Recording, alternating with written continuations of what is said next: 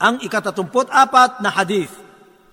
Ang ganap na kasiyahan ay nasa taong umiiwas sa mga tukso.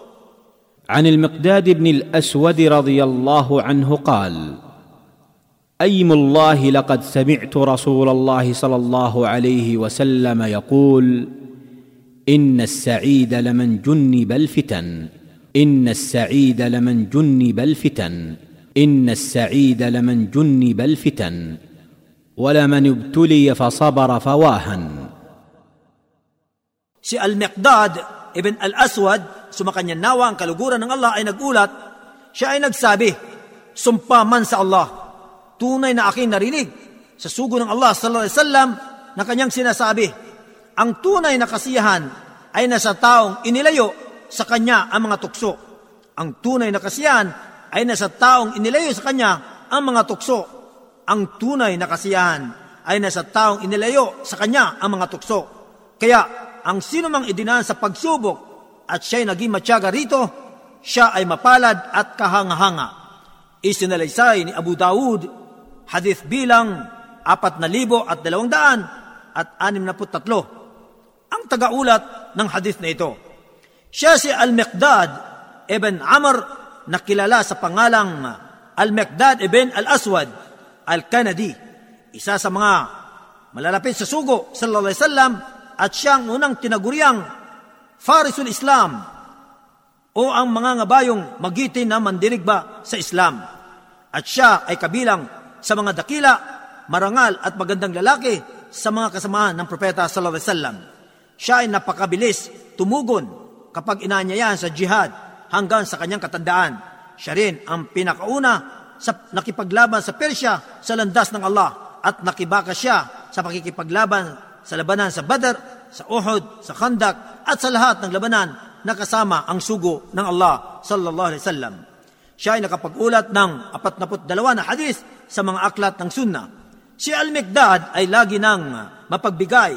Sa katunayan, siya ay nagbigay ng habilin para kay Al-Hasan Al-Hussein ng uh, 36,000 at uh, sa mga ina ng mga mananampalataya, ang mga asawa ng Propeta alaihi wasallam ng uh, 7,000 dirham sa bawat isa sa kanila. Si Al-Miqdad ay binawian ng buhay sa lungsod ng Juruf na may layong tatlong milya mula sa Madina, taong uh, ika-33 sa Hijri sa kapanahunan ng pamumuno ng Amirul Mu'minin na si Uthman ibn Affan na ang edad niya sa panahon na yaon ay 70 taon. Pagkaraan ay dinala siya sa Madina at si Uthman ibn Affan ay nakapagsagawa sa kanya ng salatul janaza o dasal para sa patay at siya ay nailibing sa Beqiya. Ang mga kapakinabangan sa hadis na ito, una, nakakamit ang kaligtasan mula sa tukso, katiwasayan, maayos na pamumuhay, pagkakaroon ng maraming kabutihan at biyaya sa bansa sa pamamagitan ng banal na pagkatakot sa Allah. Pangalawa, ang Islam ay reliyon ng habag at katahimikan, katiwasayan at kaligtasan dahil dito iniiwas ng Allah ang mga Muslim mula sa mga tukso.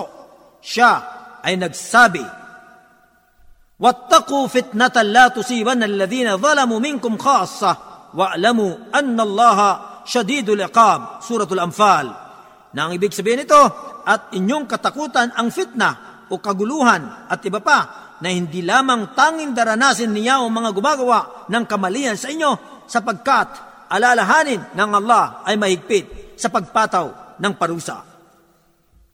Pangatlo, ang nararapat sa isang Muslim sa panahon ng pagsubok at tukso ay magtiis at manguna sa paggawa ng mga kabutihan at magpakaabala sa pagsamba sa Allah. Pang-apat, ang kahulugan ng fawahan sa hadis na nabanggit ay pagbubuntong hininga at ang tinutukoy nito ay kasawian sa taong uh, tuwirang gumagawa ng tukso at patuloy itong ginagawa. At may nagsasabi na ito ay isang paghanga na ang ibig sabihin ay kahanga-hanga ang taong uh, nakapagtitiis mula sa tukso.